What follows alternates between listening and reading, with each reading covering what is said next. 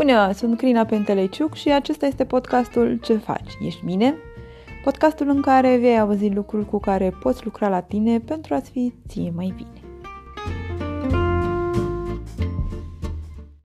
Ce faci? Ești bine? Dacă da, mă bucur. Dacă nu, sper să găsești ce ai nevoie pentru a-ți fi un pic mai bine. Am ales să închei primul sezon de podcasting într-un ton mai sumbru așa. Mi-am zis că ar fi cazul să vorbim despre cum nu ne e mai bine – pentru că în perioada aceasta derulez la Crilia un program de inteligență emoțională, de dezvoltare a inteligenței emoționale, văd, îmi dau seama, aud că zona de um, emoții este una problematică pentru noi. Este problematică pentru noi din multe, multe puncte de vedere, dar um, am zis că e cazul să abordez acest subiect. Este probabil unul dintre cele mai scurte episoade ale acestui uh, podcast, al acestui sezon, dar sper să vă fie util. Am zis să vorbim despre, cum ziceam, despre cum nu ne este bine, pentru că nu-i frumos să spui că te doare, nu așa? Trebuie să zâmbești și să afișezi o mină fericită, chiar dacă tu te simți singur, inutil sau deznădăjduit. Nu știu cum ați fost voi educați, dar eu așa am fost educată. Nu vorbim despre sentimentele negative. Termină cu prostiile. Dar de ce plângi? N-are de ce să-ți fie frică. Și așa mai departe. Din dorința de a ne face bine, de a ne vedea fericiți, părinții noștri se străduiau să ne scoată repede din stările negative pe care le experimentam când eram copii. De când suntem bebeluși, ni se spune Gata, gata, nu mai plânge. Și continuă apoi cu fi curajos sau ce ești tu, fetiță? Dacă cumva, Doamne ferește, ești băiat. Pe lângă asta, a fost important pentru generația părinților noștri să nu ne arate cât le e de greu. Să nu ne vadă copiii furioși, triști sau supărați, Doamne ferește, pe altceva decât pe boacanele copiilor, da? Să ferim copiii de traume emoționale. Și uite așa, adulți fiind, nu știm ce să facem cu sentimentele neplăcute. Ne străduim să le ascundem sub preș pentru că așa am văzut că se face și nu ne e bine. Tu ai auzit pe părinții tăi spunând, sunt furios, o să ies, să iau o gură de aer fără ton ridicat, fără învinovățiri și toate alea? Sau sunt trist, am nevoie de o îmbrățișare. Ori am nevoie să stau singur un moment pentru că sunt anxios. Vreau să mă gândesc un pic. Părinții noștri nu au avut acces la educație emoțională și au făcut ce au crezut ei mai bine cu informațiile pe care le-au avut atunci, la momentul când ne creșteau. Și suferă. Îi văd pe oamenii generației părinților mei însingurați și triști, pentru că nu își pot vorbi sentimentele pentru că nu-i frumos, pentru că trăiești și ai ce mânca și n-ai de ce să ai sentimente nasoale că sunt copii în Africa care n-au ce mânca. Dar nu e așa. Avem de ce să plângem. Avem de ce să ne fie frică și cel mai mult și mai presus de toate, avem nevoie să avem voie să simțim. Chiar și sentimente negative. Pentru că dacă nu le simțim când trebuie, se vor întoarce înzecit când nici nu te aștepți.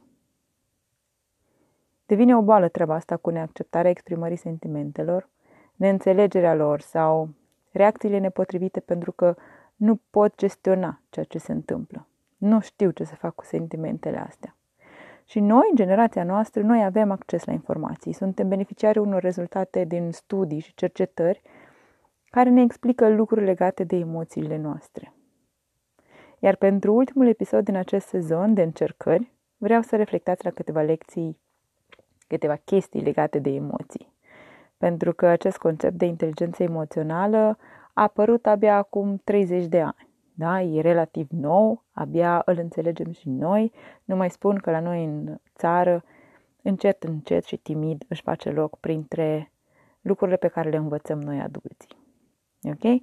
Și sunt câteva lucruri pe care ți le-am pregătit despre inteligența emoțională care sper eu să te ajute să te uiți la sentimentele tale cu mai mult curaj, dacă nu altfel.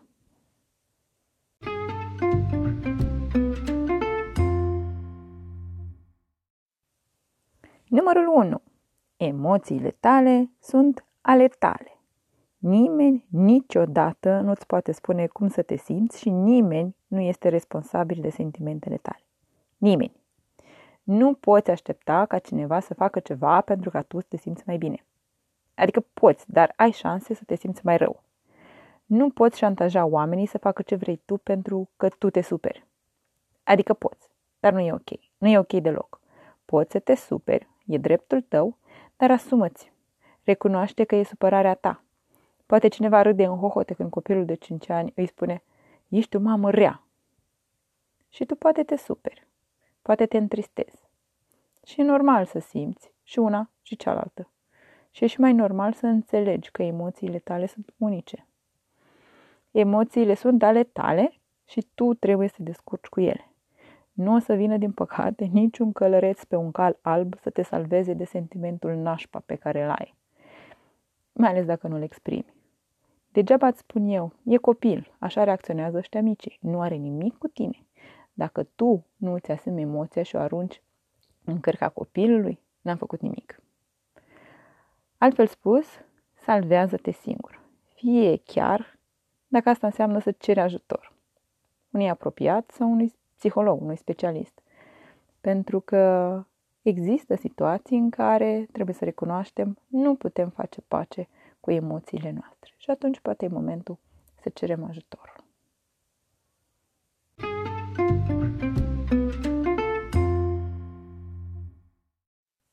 Doi. Numești pe emoție. Cum o cheamă?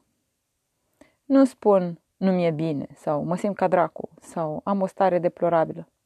Adică pot, dar nu mă ajută. Dezvoltă-ți vocabularul. Adică încearcă să găsești cât mai multe cuvinte care să exprime emoții.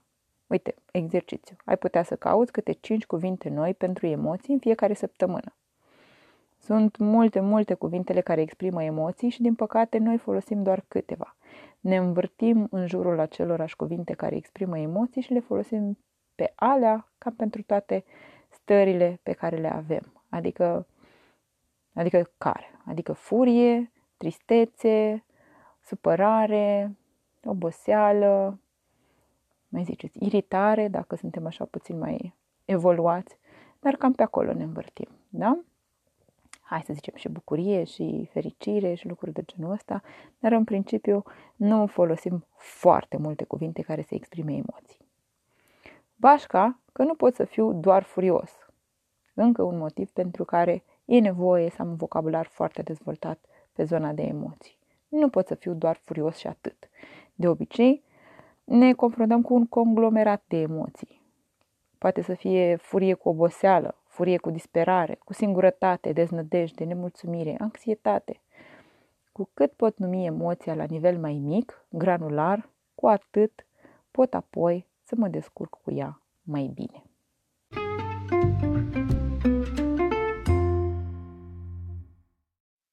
Trei. Înțelege de unde vine. De unde vine această emoție? Și aș putea să sap acolo un pic ca să înțeleg exact de unde vine acea emoție. Și aș putea să fac asta prin distanțarea un pic față de această emoție. Pot să mă distanțez un pic de emoție vorbind cu mine la persoana a doua. În loc să întreb ce s-a întâmplat de mă simt așa și mi-e mai greu să răspund, aș putea să întreb, Prina, ce ți s-a întâmplat de te simți așa? Și aș, ar putea să mă ajute acest proces un pic mai mult în a sonda, să văd care sunt lucrurile care s-au întâmplat și m-au adus în acest punct în care simt, în felul în care simt. De foarte puține ori o reacție la o emoție vine așa pac-țac. S-a întâmplat asta și gata. Deci mă simt așa. De multe ori e ceva ce apare ca urmare a unor lucruri care s-au tot adunat și e posibil să ne trezim în situația în care reacționăm nepotrivit pentru că aducem cu noi un bagaj mai mare de emoții neexprimate sau chiar neidentificate. Nici măcar nu știu că le simt, nici măcar nu știu că le am pe acele emoții. Și s-ar putea să răspundem la o întrebare aparent benignă de ce mai faci? Cu dar nu vezi ce fac? Ce fac în fiecare zi? Că doar sunt sclava voastră. Mâncare și șmotru în casă. Ce-i pasă cuiva? Nu. Stați ca trântorii cu mâna întinsă și nicio furculită nu sunteți în stare să ridicați, să vă luați. Am să-mi iau lumea în cap într-o zi și să vedeți atunci cum e fără mine. Familiar? Din păcate, poate prea familiar.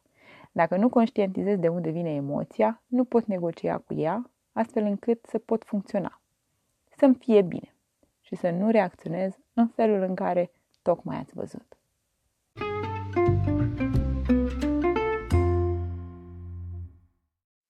4. Exprimă-ți emoțiile potrivit. Când spun că sunt supărat, spun că sunt supărat. Nu spun că sunt supărat pentru că n-ai venit să mă vezi și ești o persoană insensibilă care nu vede cât de multe fac eu pentru relația noastră și tu nu ești în stare să faci nimic, nenorocitule care ești. Nu, nu spunem așa, spunem altfel. Sunt supărat pentru că mă așteptam să vii să mă vezi. Am nevoie să vii să mă vezi.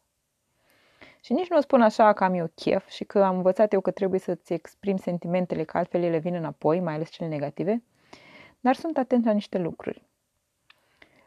Poate cel căruia îi spun să mă audă? Să mă asculte? Să mă înțeleagă? Sau e și el sub un morman de sentimente, situații și probleme care abia îl mai lasă să respire? Poate nu e pregătit să audă ce îi spun eu. Și atunci poate mi-aleg un alt moment. Sunt atent și la situație, la context, că nu ne așezăm la masa de Paște și mă apuc să plâng că sunt tristă din cauza că mi-am pierdut biletele pentru vacanța din Bora Bora. Da? Ori sunt la birou într-o ședință și povestesc cât de singură mă simt pentru că bărbatul mi-a plecat pe mare două luni. Da? E cumva nepotrivit. Dacă nu sunt atent la aspectele astea, uh, o să spun ce am pe suflet, o să-mi pun sufletul pe tavă, cum zicem noi, și nimeni nu va fi dispus să primească această tavă. Și atunci o să mă simt prost și neascultat și ceilalți sunt niște răi că nu văd cât sufăr eu. Și iar e rău. Așadar, patru lucruri. Îmi asum emoțiile, sunt ale mele, le numesc cât de specific pot eu, înțeleg de unde vine cauza și exprim într-un mod potrivit. Aș mai adăuga aici că exprimarea emoțiilor pot fi interpretate sau văzute sub formă de reacție. Ce vedem atunci când ceilalți au emoții, deseori sunt comportamente, deseori sunt lucruri care nu conțin emoții, dar pe care le vedem și în spatele cărora putem să interpretăm o emoție sau alta.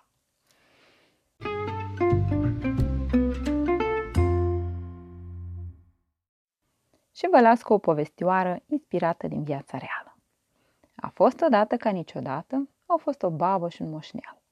Și baba făcea niște mâncăruri delicioase, trebăluia toată ziulica prin ogradă, săpa, uda, plivea și tot ce mai era nevoie în grădină. Moșul ciocănea și bocănea și repara și mergea la oraș după cele trebuincioase și apoi ședea liniștit pe prispă, privind la drum. Într-o zi, baba îi zice moșneagului. Ce tot stai acolo, moșule, și te holbezi? Nu vezi că ne-au năpădit buruienile? Așa și? Răspunde moșul. N-ai văzut ce coșcogeam te stivă de lemn de ți-am aranjat? Ce, crezi că stau degeaba? Baba s-a supărat. Și, cum era obiceiul, a decis să nu mai vorbească cu moșul ăsta nebun care stă degeaba toată ziulica. Bocănește o leacă și gata, se crede buricul pământului. Ar face bine să deschidă ochii și să vadă cât muncește ea în fiecare zi, deci rupe șalele. Nu vede. Păi nu, că doar la el se uită. Moș egoit și netrebnic. Las că vede ea. Nu mai vorbesc cu el nimic. Nici de mâncare nu-i mai dau. Între timp, moșul s-a supărat și el, că a încercat să vorbească cu baba și ea nimic. S-a bosunflat și a luat ziarul la sub braț și dus a fost la Nea Ion din vale. Las că-i vine mintea la cap babei ăstea nebune, ca de fiecare dată. Auzi la ea, n-are ce face și mă ia la rost, fix când, fix când mă relaxam și eu mai bine. Și a durat bosunflarea lor cam o săptămână. Și moșul, până la urmă, i-a luat niște flori babei, ca să scape. Știe el că numai așa îi trece babei. Și ușor, ușor, i-a trecut supărarea babei. Și am încalecat pe ușa și n-am încheiat povestea așa. Puteți repeta povestea la nesfârșit, la diferite intervale de timp. Scenariul se păstrează. De ce? Pentru că nici moșul și nici baba nu spun cum se simt, ci așteaptă ca celălalt să știe. Doar suntem luați de 50 de ani. Ce Dumnezeu? Nici măcar atâta lucru nu știi?